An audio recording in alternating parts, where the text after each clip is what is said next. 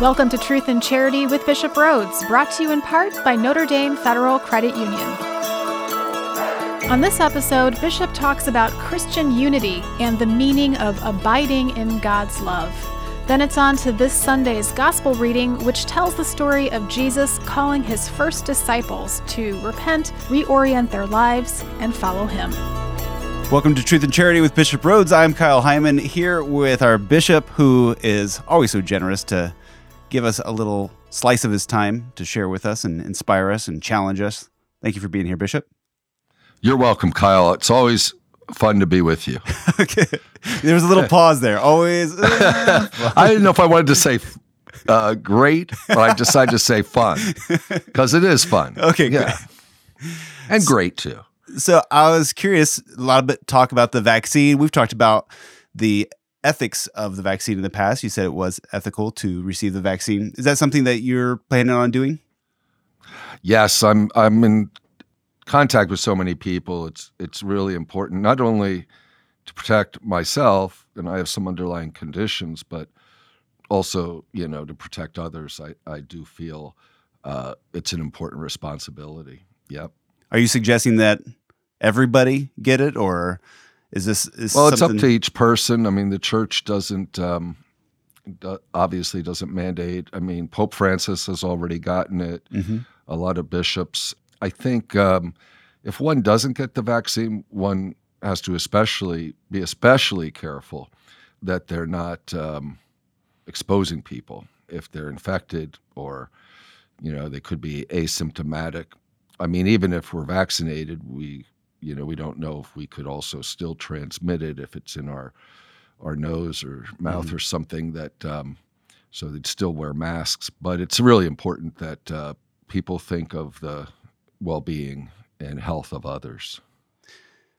Do you have any idea on how things might change with how we do mass and the precautions as, as that might kind of taper off and things loosen up a little bit as the vaccine becomes more I popular? think once there's herd immunity, mm-hmm. uh, which of course won't be until sizable percentage of the population is vaccinated. So I don't know when. I mean, I don't want to predict. I mean, maybe mm-hmm. the the uh, government and the healthcare officials would have a better idea. Um, you know, hopefully by the summer, I'm hoping. Sure. All right. Well, would you like to start us off in prayer today? Yes, I think since it's inauguration day, I thought it would be appropriate to use the the uh, prayer by Bishop John Carroll, the first bishop here in the United States, who wrote this prayer for inauguration of a public official. It includes prayer for the president, but also the Congress, and it's kind of been adapted in our in the Book of Blessings, you know, the Church's Book of Blessings. But I really like this prayer from Bishop Carroll. Okay. In the name of the Father, and of the Son, and of the Holy Spirit. Amen. Almighty and eternal God, you have revealed your glory to all nations.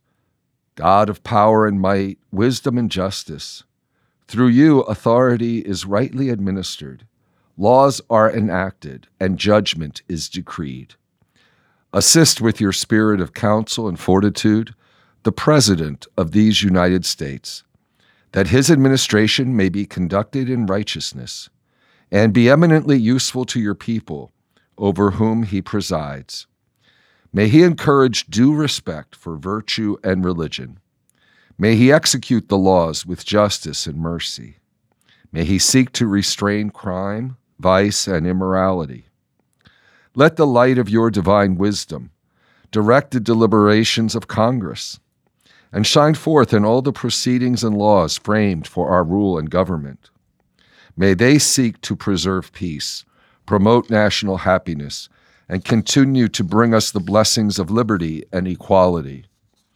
We likewise commend to your unbounded mercy all citizens of the United States, that we may be blessed in the knowledge and sanctified in the observance of your holy law.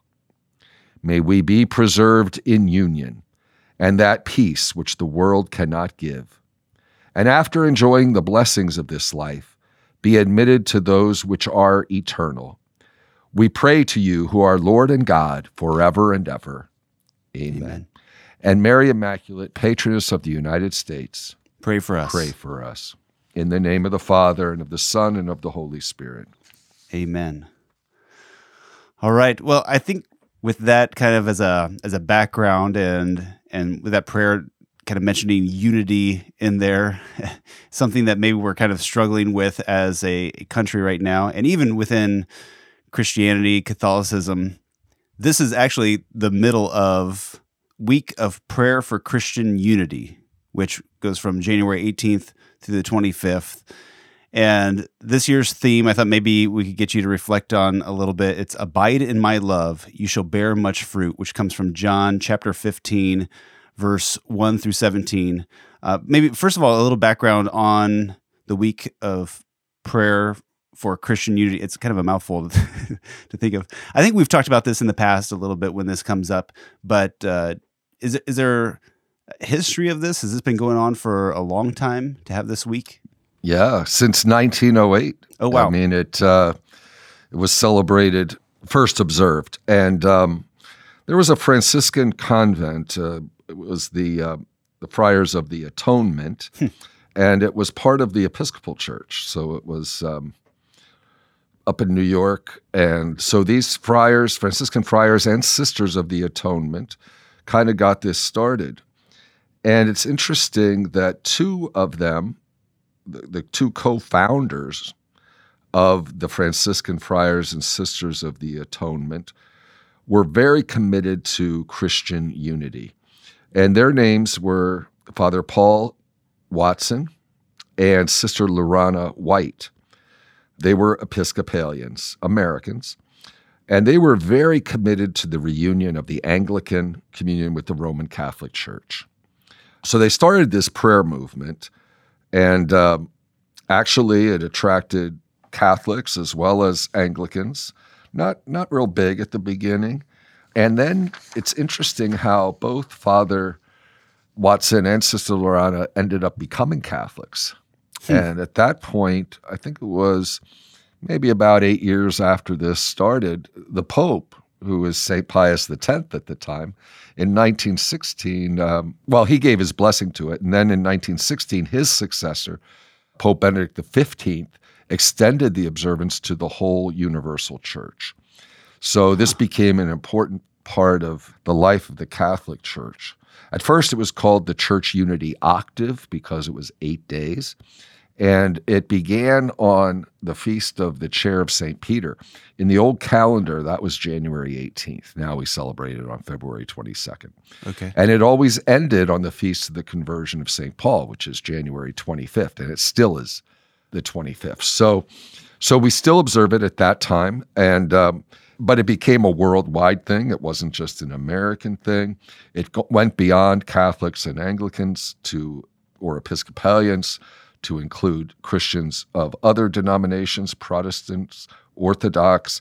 It's really been kind of important. And um, the Pope has usually every year on the, you know, usually has a big ecumenical service, often in the, the Basilica of St. Paul outside the walls with uh, leaders of other Christian communities.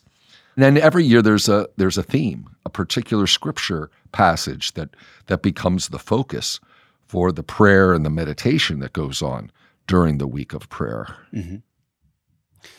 So maybe with that, we can talk a little bit about this year's theme, which is "Abide in my love; you shall bear much fruit." I mentioned that comes from John chapter fifteen. Uh, really, it's it's just a part of. They use the whole, I guess, the section there, the whole story of John chapter 15, 1 through 17. Yeah, they kind of take two little snippets. Uh-huh. Abide in my love, I think, is at the beginning, and then you shall bear much fruit is more to the end. But it's the whole image of the vine and the branches, and it's just a beautiful passage in in John chapter 15. So maybe you can help us tie that in the vine, the branches, and and how I guess do we all fit in whenever we're talking about not just Catholics but other denominations? How are we all united on this vine and branches? Yeah, yeah, no, good, great question. Anyone who's been baptized and is a Christian is united to the vine. So that includes all of our Protestant brothers and sisters, our Orthodox brothers and sisters. But there's an imperfect uh, unity, as you know. We speak of our Protestant Protestants as our uh, separated brothers and sisters. Mm-hmm. They're they're not in full communion with the Church of Christ, with the Catholic Church, but there is a communion nonetheless. I mean, we are brothers and sisters in Christ. They are truly baptized. So we can't forget that this is something quite deep. And the divisions uh, within Christianity are very unfortunate. You know, it, it hinders our witness, our mm-hmm. witness in the world because Christians are divided. So that's why the Catholic Church is, as John Paul II said, irrevocably committed to ecumenism. There was a monastic community in Switzerland that prepared this this year's week of prayer for Christian unity materials. It's a it's a community in, in Switzerland, a, a female community of sisters. I think they're maybe the Reformed tradition. And that's another community that a lot of times we don't think of religious communities in Protestant churches, but there are some. Mm-hmm. And these sisters kind of share a, a, monastic life, and they're very much committed to praying for Christian unity. And they welcome people of all different kinds of, of uh, different Christian communities, and kind of like reminds me a little bit of Taizé uh, okay. in France, you know, which is really an ecumenical community, but but anyhow, they they live a life of prayer and community and hospitality. So they worked on this theme. And one of the things that I think is helpful, this is all organized by the Pontifical Council for Promoting Christian Unity, hmm. together with the World Council of Churches. So that's kind of like who, I guess you could call it the, the sponsors of the Week of Prayer for Christian Unity, the Commission on Faith and Order of the World Council of Churches, and the Vatican Pontifical Council for Christian Unity. So these sisters prepared the materials and the theme, but it's really, this is all sponsored by the Vatican together with the World Council of Churches Commission on Faith and Order. I love the theme this year. I mean, it's you know, the vine and the branches, abide in my love. It gets to the very heart. And, and when you think about it, not only in the context of the week of prayer for Christian unity, but in the context of what's going on in the world, mm-hmm. especially mm-hmm. in our own nation, where there's so much division and polarization. How do we, as disciples of Christ, that means Protestants as well as Catholics and Orthodox, our Orthodox brothers and sisters, how are we to live as as Christians, as followers of Christ, in this climate where there is so much division. So, this is a very relevant thing. And I think what we have to keep in mind always is what Jesus says abide in my love. I mean, that's kind of, he keeps saying that in this passage from John 15. You know, there's deadly conflicts all over the world, but we see even in our own country this intensifying division and culture wars, etc. This was not that unlike the time of Jesus, because hmm. there was a lot of violence going on, there was a lot of conflict. And what does Jesus say? He says, Abide in my love, which means we have to stay connected to Him first and foremost and obey His command to love others. You know, anything less, Jesus is warning us, leads to death. But he promises us that if we remain in his love and we receive his love and we extend his love to others, then that's what brings joy. That's what brings peace.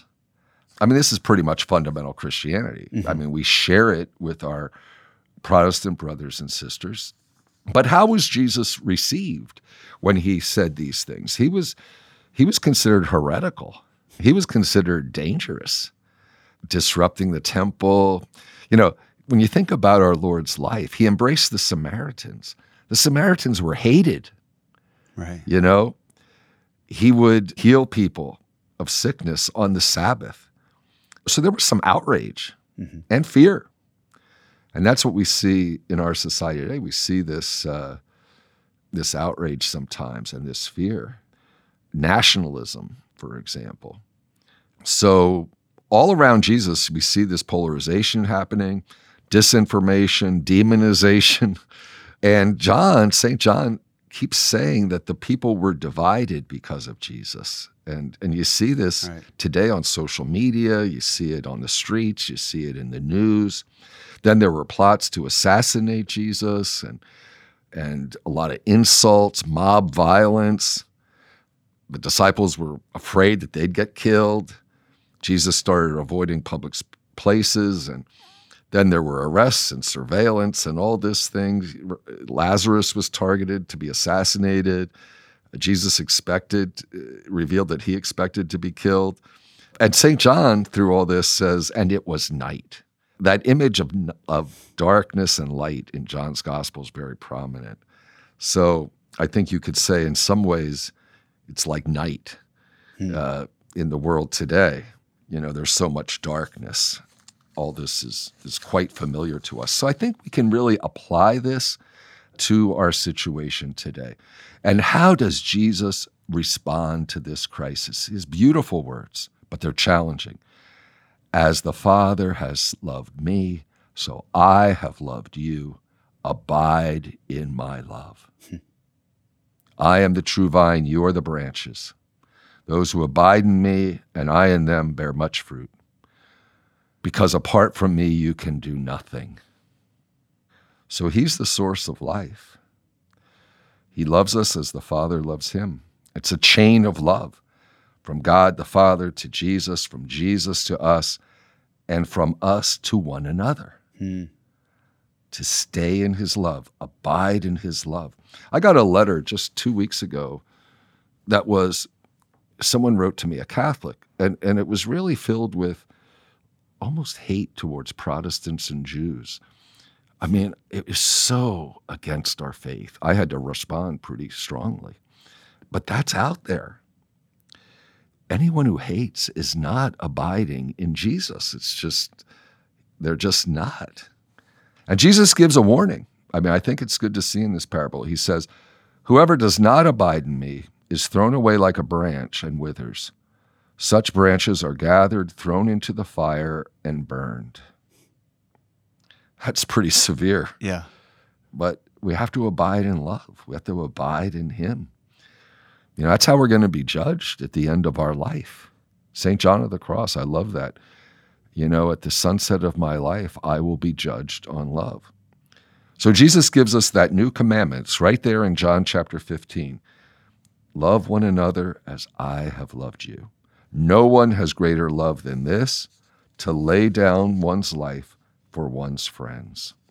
This is what Jesus is commanding us today this undivided, self giving love. And it comes from Jesus. I mean, we're united to Him. It's kind of like the sap in the vine needs to come into us. Mm-hmm. Isn't that what the Eucharist is all about? I always think that's the sacrifice of Christ's love self giving, total love that becomes present at Mass. And when we receive his body and blood, we're empowered, we're given the energy, the grace to go out and love one another as he has loved us. So, I think it's a great theme for this week of prayer for Christian. Imagine if we were united in this. Right. You know, we have various, you know, some doctrinal disagreements. We we hold a lot in common. I mean, when you think about it, the, the Nicene Creed. Mm-hmm. You know, I mean, the fundamentals of the faith. The areas of division we have to work on, obviously. Right. There's theological dialogues, there's a lot of work on this, and I'm not minimizing the importance of some of those things, but, and they are important, whether it's the papacy or, you know, other teachings that are people disagree on. But let's not forget what we agree on. You know, we all pray the Lord's Prayer. Mm-hmm. We all believe in the Ten Commandments. We all believe in the Sermon on the Mount. We accept the Gospels. The Bible is the inspired Word of God. We hold in common all those dogmatic truths that are there in the Nicene Creed. So we should work together for unity and not be attacking each other. Right. And like you mentioned, it's also happening within the Catholic Church. It's not just, you know, an ecumenical thing, but also we need to be united as Catholics as well. And as I was thinking about this and reflecting on it, I was thinking about what you were saying about how at Jesus' time there was so much division. And it made me think of Matthew chapter 10, verse 34, which says, I have come to bring not peace, but the sword. So how do we how do we reconcile those two that Jesus came to bring division? He's saying, I've come not to bring peace, but the sword. But also we know that he came to bring peace. He's the Prince of Peace, and he wants us all to be united. What what is that whole? I came to, not yeah. to bring peace, but the sword. That's why you always have to be careful about taking one sentence out of context mm-hmm. uh, from the Gospels. That's always dangerous. So you have to have a good exegesis of that.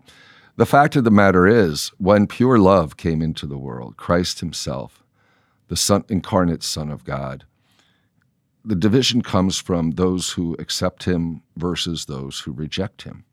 So there is going to be a division. We see it, for example, at the time of Christ and after in the early Christian community, there was division in families because there'd be those who accepted Jesus and others who did not. So there's no justification using that sentence to say that uh, we then go out and disobey Jesus' commandment to love. No, that would make things contradictory. We have to look at the whole of Scripture and the whole of the New Testament, the whole body of Christ's teaching.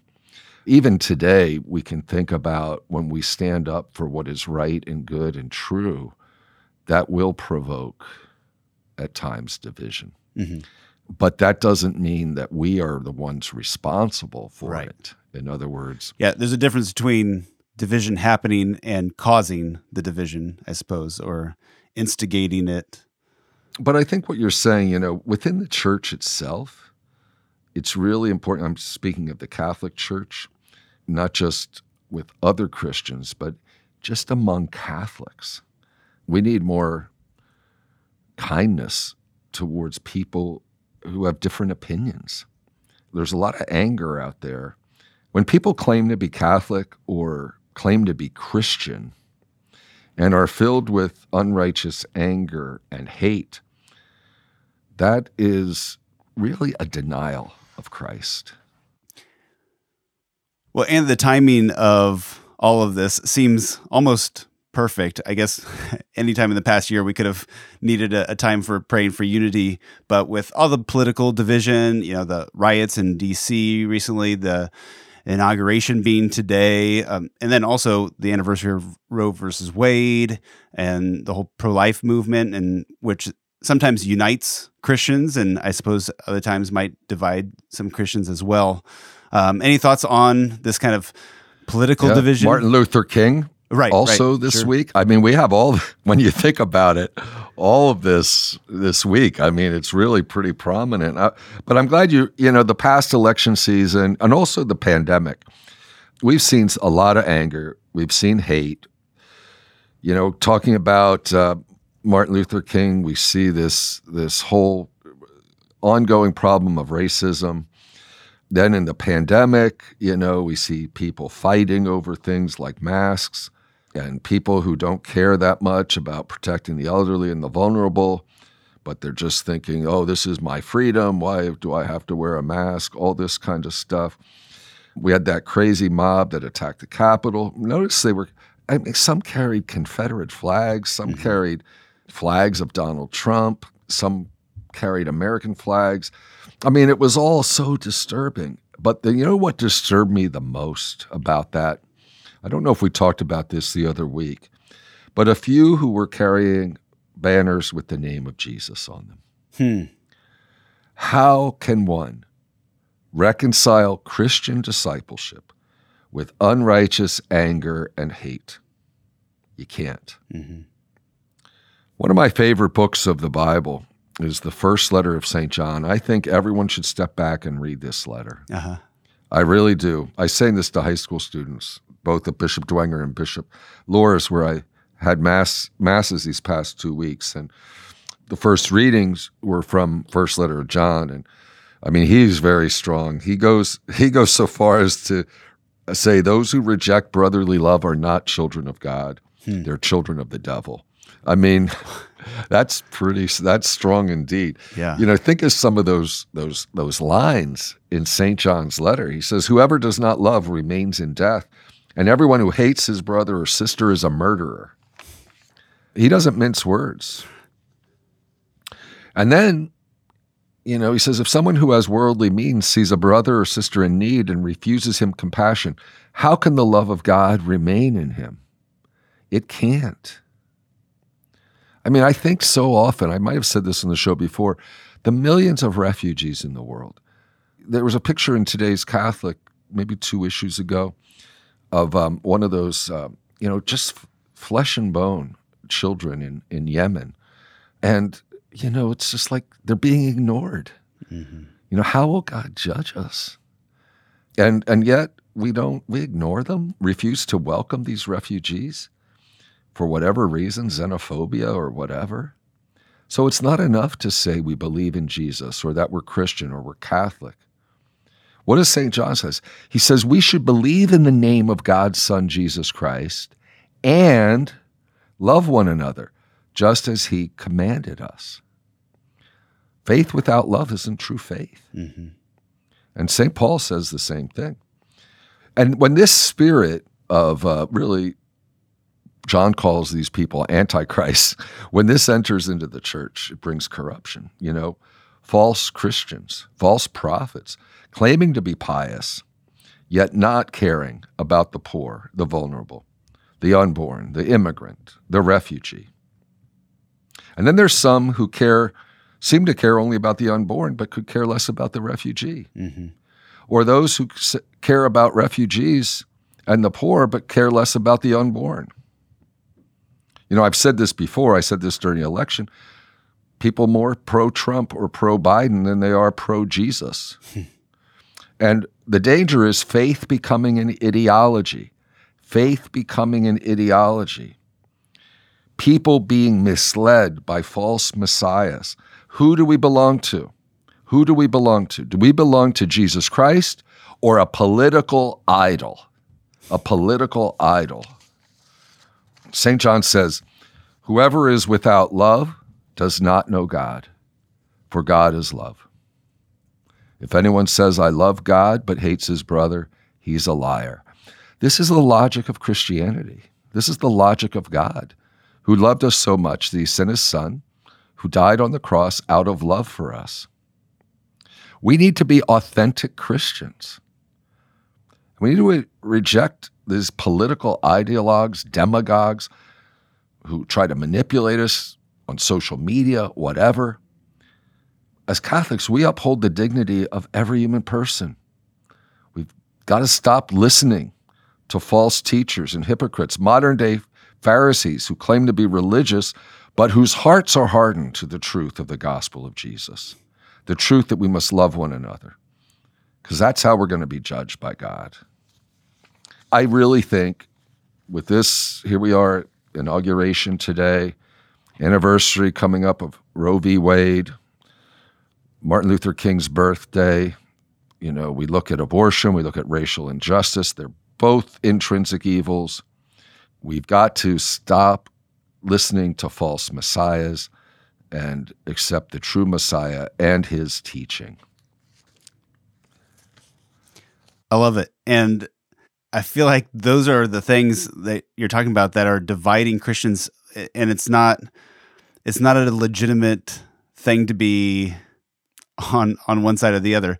And this whole abiding in Christ, I, I think I'm starting to understand it more as you're breaking this down. Of like that is what should be uniting us is our our willingness to just rest in Christ and to live in in Christ. Like that that can bring us all together.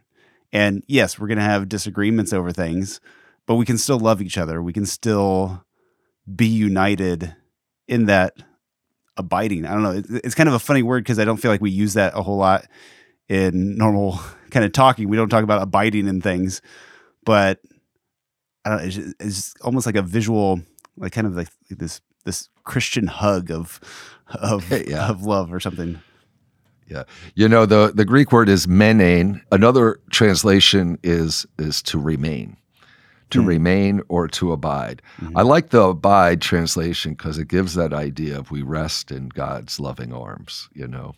Remain kind of gives the idea of being steadfast. Mm-hmm. You know, I mean, there's different shades of meaning, I think. But the whole idea is staying connected to the vine. We're the branches. We have to stay connected to the vine. Yeah. So on the USCCB website, usccb.org, under the ecumenical interreligious affairs there's there's a meditation there's a prayer for each day starting on monday. So today like for example it says maturing e- internally abide in me as i abide in you is the scripture. There's also ephesians and luke. There's a meditation. There's a prayer. I don't know how many people are aware that this is even available but uh, now's not too late to kind of jump on this. How should we be implementing is one thing to be like, oh, today, we'll, we'll pray for Christian unity, but what are some practical things that we should be doing this week to to pray, to engage in this, but also, I guess, to act on it as well? Yeah. There was a time, I think, where there was more active involvement in the week of prayer for Christian unity. It kind of needs a little bit of a revival. It's it's hard this year because of the pandemic. Mm-hmm. You know, I, I often would have a ecumenical prayer service during this week, but not this year because of the pandemic. It's mm-hmm. just hard. I mean, for several years, when Bishop Little was the uh, before he retired, when he was bishop of the uh, Episcopal Diocese of Northern Indiana, we would have an annual ecumenical service, and we got a lot of people who came, and that was really beautiful to to pray together. I think a lot of this has is hopefully is happening on the parish level, where there might be a neighboring Protestant church or Orthodox church where there can be some joint, uh, not only prayer together, but even service together. I do know some places where, for example, they'll together uh, operate a soup kitchen, mm-hmm. or they'll mutually support each other in outreach to the poor and the needy in, in various ways. I think a lot of it needs to happen grassroots with those in, in our own neighborhood, mm-hmm. you know, neighborhood churches. There's some places I think of Bluffton in our diocese where the Protestant ministers and the Catholic priest and and I think there might be an Orthodox priest too, where they get together on a monthly uh, for a lunch mm-hmm. and they do some things together. I know up in Granger, St. Pius X and Holy Trinity Lutheran Church in in Elkhart, which is not far from Granger, they were doing some wonderful activities together, especially in the area of uh, you know theological discussions. And as a matter of fact, I spoke spoke at one of those. So so these are happening in our diocese, and I really do think that this should be part of every parish's mission, that they develop that relationship with brothers and sisters of other Christian churches and communities. All right. Well, again, people can find more information at usccb.org. And if you have any questions for Bishop, you can ask them by going to redeemerradio.com slash askbishop. You can text the Holy Cross College text line at 260 436 9598. And we'll take a look at the upcoming Sunday's Gospel and the call from Jesus to follow him coming up on Truth and Charity with Bishop Rhoades, brought to you in part by Notre Dame Federal Credit Union. Notre Dame Federal Credit Union has a special mission to serve the Catholic Church in America. In 2020 alone, we've served over 800 parishes, schools, and nonprofits in more than 25 dioceses nationwide. We are a member owned, not for profit cooperative, working hard to create a national Catholic financial alternative to the for profit banks. You already share our values, why not share in our benefits? Notre Dame Federal Credit Union.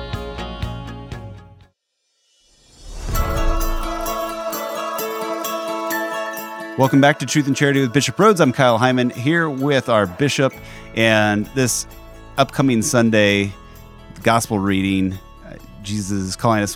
We've been talking about unity and and how to reach out to fellow Christians. And I think part of that is by imitating Christ, who loved people that disagreed with him, even his enemies, you know. And he's calling us this Sunday to follow him literally, to to follow him in his example. And and I think he does this by calling the the fishermen first of all, but he's also calling us individually to follow him as well. So, any reflections on this reading? It's Mark chapter 1, verse 14 through 20. Yeah, I think notice before, you know, it starts with the call to conversion. That's what we need to hear. Of course, we hear that every Lent, but we need to hear this call today, given everything that's going on, call to repentance. So I, I probably be good to read it. At least I'll, I'll just break it into two parts mm-hmm. uh, the introduction and then the actual calling of four of the apostles. After John had been arrested, Jesus came to Galilee, proclaiming the gospel of God. This is the time of fulfillment. The kingdom of God is at hand. Repent and believe in the gospel. I mean, that was pretty eventful. John's arrest. Imagine how Jesus felt and, you know, with the arrest of John. Now, at this point, Jesus is going back, has returned to Galilee. And what's he doing? He's proclaiming the gospel of God. Gospel means good news, okay? So he's proclaiming the good news that comes from God and the good news about God. When you read this, you can think, uh, I mean, a person who reads this back then would think immediately of what Isaiah had prophesied that there would be an anointed one sent by God who would bear good news. Okay, so here we have it Jesus proclaiming the good news of God. You know, he's God's messenger. Of course, he's, he's God himself, he's the Son of God.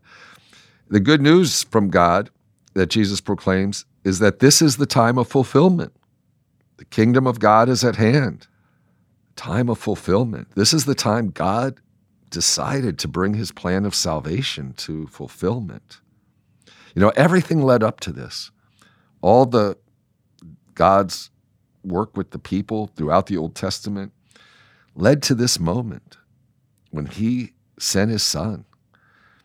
You know, he came to shatter, you know, to destroy power of sin and evil and death, to establish his kingdom, his dominion.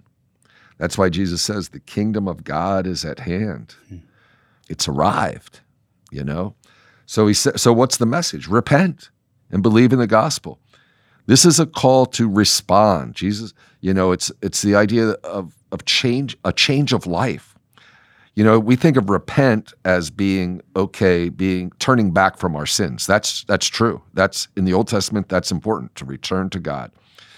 But this word in Greek here is really metanoia. It's more than just turning away from sin, it's also having a change of life, mm. a change of thinking, a change of mind, a reorientation of our life. That's what he means when he says, repent and believe in the gospel, to believe the good news that he proclaims. So, so then we read on as he passed by the Sea of Galilee, he saw Simon and his brother Andrew casting their nets into the sea. They were fishermen. Jesus said to them, Come after me, and I will make you fishers of men. Then they abandoned their nets and followed him. He walked along a little farther and saw James, the son of Zebedee, and his brother John. They too were in a boat mending their nets. Then he called them. So they left their father Zebedee in the boat, along with the hired men, and followed him. Poor Zebedee, huh? No. Uh, I gotta uh, finish this always, myself uh, with my hired hands. Yeah. you know, I uh, once on a visit to the Holy Land, my first time there, I spent a morning sitting along the Sea of Galilee, just imagining, you know, Jesus calling these fishermen. So this is the beginning of gathering disciples to himself. Disciple is like a student. But what's really unusual here is that Jesus just didn't gather students. He, you know, students of a rabbi didn't just, uh, you know, didn't go and, and actually follow the teacher. They didn't like go and live with him or stay with him. That's what these did. So it's kind of unique. So, so Jesus starts gathering these, and the first ones are Simon and Andrew, two brothers. You know, there they were just doing their regular work, this fishing. They were involved in commercial fishing. This wasn't like us going out fishing sports, uh-huh. you know, like this was their livelihood. Right. Okay. It's interesting. They were, I saw some fishermen were out to Sea of Galilee. They, one of the fish, they call it St. Peter's fish, is, is really tilapia. But there would be sardines, there would be carp, and these, these, this tilapia. There were about 20 species of fish in the Sea of Galilee anyhow, I'm getting off the tra- uh, off the track here. But but what does Jesus say? Come after me, not just to be his students. He wants them to be with him, to share his life. That's what being a disciple is. That's what he says to us. Share my life. Don't just be my students. Be with me. And then he calls them to share his mission. He says, Come after me, and I will make you fishers of men. That's the mission part of it.